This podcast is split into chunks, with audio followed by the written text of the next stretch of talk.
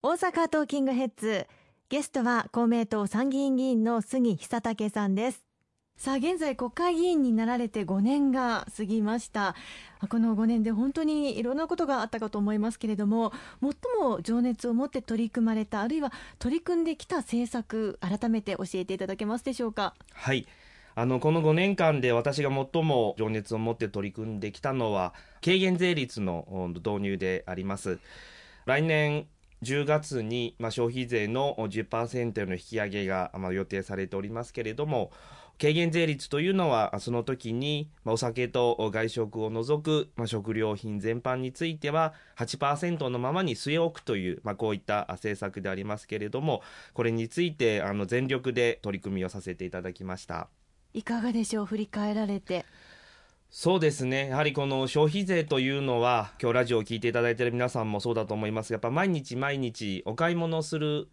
都度ですね、ご負担をいただいておりましてそういった意味ではこの税の負担感これが強い税になります。そういった中で10%という2桁の消費税率になるこのタイミングでやはり生活に欠かせないものについての税率を上げないという、まあ、こういった仕組みが必要なんではないかということで主張してまいりました。ただまあこの消費税の軽減税率を入れるにはやっぱりなかなかいろいろ課題もありまして国会でも非常に大きな白熱した議論があったんですけれども、えー、なんとかこれを導入するまで頑張ることができました。まあ、日本社会は少子高齢化が進み人口減少という中で現役世代が減ってきている。そうするとその高齢化された方々の暮らしを支えるために、まあ、年金医療介護こうしたものを国の財政で負担をしていかなければならない、まあ、その財政的な負担が非常に増えていて今後も増えることがまあ十分に予想されているわけですよね。これを安定的な財源でどう賄うかという将来の借金でこれまで賄ってきたんですけども将来の借金というのは結局未来の子どもたち孫たちが返さなければならなくなりますから、そうではなくて子どもたちから高齢者の方まで広くご負担をいただく税でしかも景気の動向にあまり左右されることのない安定した財源ということで、まあ、消費税の増税をせざるを得ないないという、まあ、当時民主党政権でありましたけれども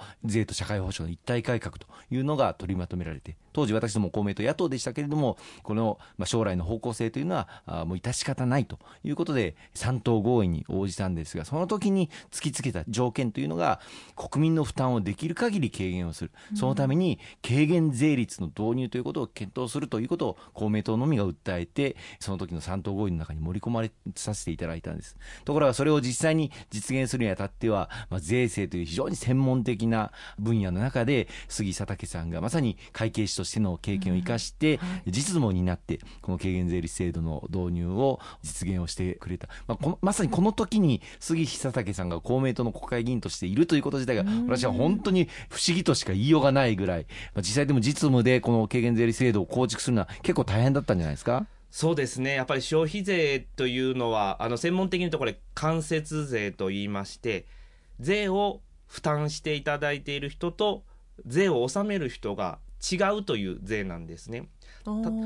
皆さんあの日々のお買い物の中で消費税を負担いただいてますけれども私は消費税を税務署に直接払いに行っているっていう人は全国どこ探してもいないいないわけなんです一旦お店の方がお店が事業者がこう税を預かるという仕組みになりますのでそうすると納税の手続きというのは負担している消費者ではなくてお店の人が預かった税と支払った税の差額を計算をして税務署に納めるという簡単に言うとこういう仕組みになっています。そういうわけで今回やっぱ軽減税率を検討するにあたって計算する税率が1つだったものがまあ2つになるというところでやっぱりこの納税をされる事業者の方からまあ懸念の声があのたくさんありました特にこれを区分して計算することが大変だという声がたくさんありましたけどもその中でその納税事務の負担があの最小限になるように、え具体的な経理書類の作り方も含めて、公明党独自の提案をさせていただきまして、最終的にはこの公明党案について、当初難色を示していた、まあ、財務省や、まあ、自民党の方々も公明党なんであれば、これは実務ができるということで、うん、今回その仕組みが法律の中で組み込みをさせていただくことができました。まさに税の専門家、会計の専門家、杉さんならではの、えー具体的なその制度設計というのをはい提案をしてえーくれて、でそれを、まあ、公明党の案として財務省にも突きつけて、財務省としてもこれならいけるだろうという、まあ、感触を得て、まあ、事業者の方々の負担もできる限り軽減できる、まあ、そういった案を作ってくれたんですよね。そうですね。本当にあの私自身その時一番に考えなきゃいけないのはやはり誰がこの税を負担していただいているかという、まあ、その生活者の目線本当にあの日々お買い物されている方々の目線に立ってこれやっぱ制度設計しないといけないなというふうに思いました。ただ一方であの、まあ、事業者の方々に過度な負担特に中小零細企業の皆さんにの過度な負担にならないようにということを最大限配慮をしてできるだけこの手間が増えない、かからないあり方っていうのがあるんではないかということを提案させていただきまして、本当に皆さんのご理解いただいて、提案通りの制度設計をさせていただくことができました。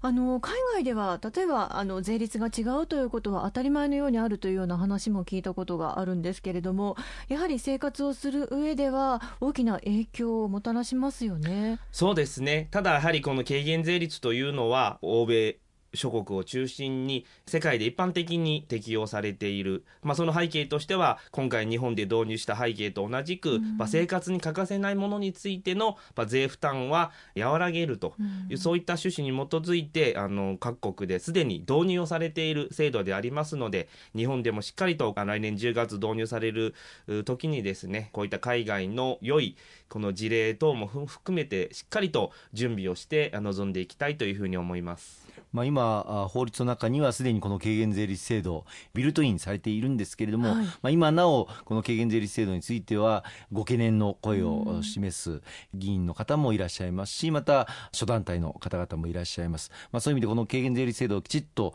最後まで責任を持って導入をしていくということが非常に大事になってくると思いますけれども、これからまあ来年に向けて、どういったことが大事になってくると思いますかね？そうですねやはりこの実務をスタートするにあたってはやはり法律を作る段階では見えてこなかったさまざまな課題も見えてくるんではないかと思います。特にどれが10%でどれが8%かってこの線引きの問題。法律上はあのしっかりと線を引かせていただきましたけれどもやはりこれをど実務に落としてくるとやはりなかなかこの悩ましいところも出てくると思いますのでやっぱ一つ一つやっぱ丁寧にそういった部分についても対応していく必要があると思いますしまたあの事業者の皆さんは軽減税率対応のレジの準備であったり、まあ、システムの改修であったり、こういった準備もしていただかないといけませんので、そういった点についても、まあ、国からも補助をしておりますので、そういったものがスムーズに進むように、来年の10月向けて、事業者の皆さん、またあの、様々ご懸念を持っている企業団体の皆さんからのお声もしっかり受け止めて、一つ一つ丁寧に対応していきたいと思います。まあ、今回外食は除外をしましたので、例えばマクドナルドでお持ち帰りにすると食料品を買うのでこれは食料品として8%の税が適用されるけれども店内で食べるとそれは外食扱いとなって10%の税が適用される。お持ち帰りかその店内で食べるかっていうのはまだ分かりやすいからいいと思うんですけどじゃあイートイン今いろんなコンビニなんかでも出ている、こういったところがどうなるのかっていうのはかなり実はややこしくなりますよね。そうですね。まあ、その分については、一番実務で難しい点になるんではないかと思われておりますので、しっかりと国の方から指針を出して、こういう場合はこういう扱いでいいということをですね、はっきりさせていく必要があるんではないかと、まあ、現場任せ、その現場の事業者さん任せにしてしまうと、混乱が起きてしまうんではないか。例えば、あっちの店ではこう言われたのに、こっちの店ではこう言われたってなってしまうと、やはりその働いている皆さんにとっても負担になってしまいますので、やはりあの明確な指針を出して前に進めていきたいというふうに思います。ありがとうございます後半も引き続きお話を伺っていきます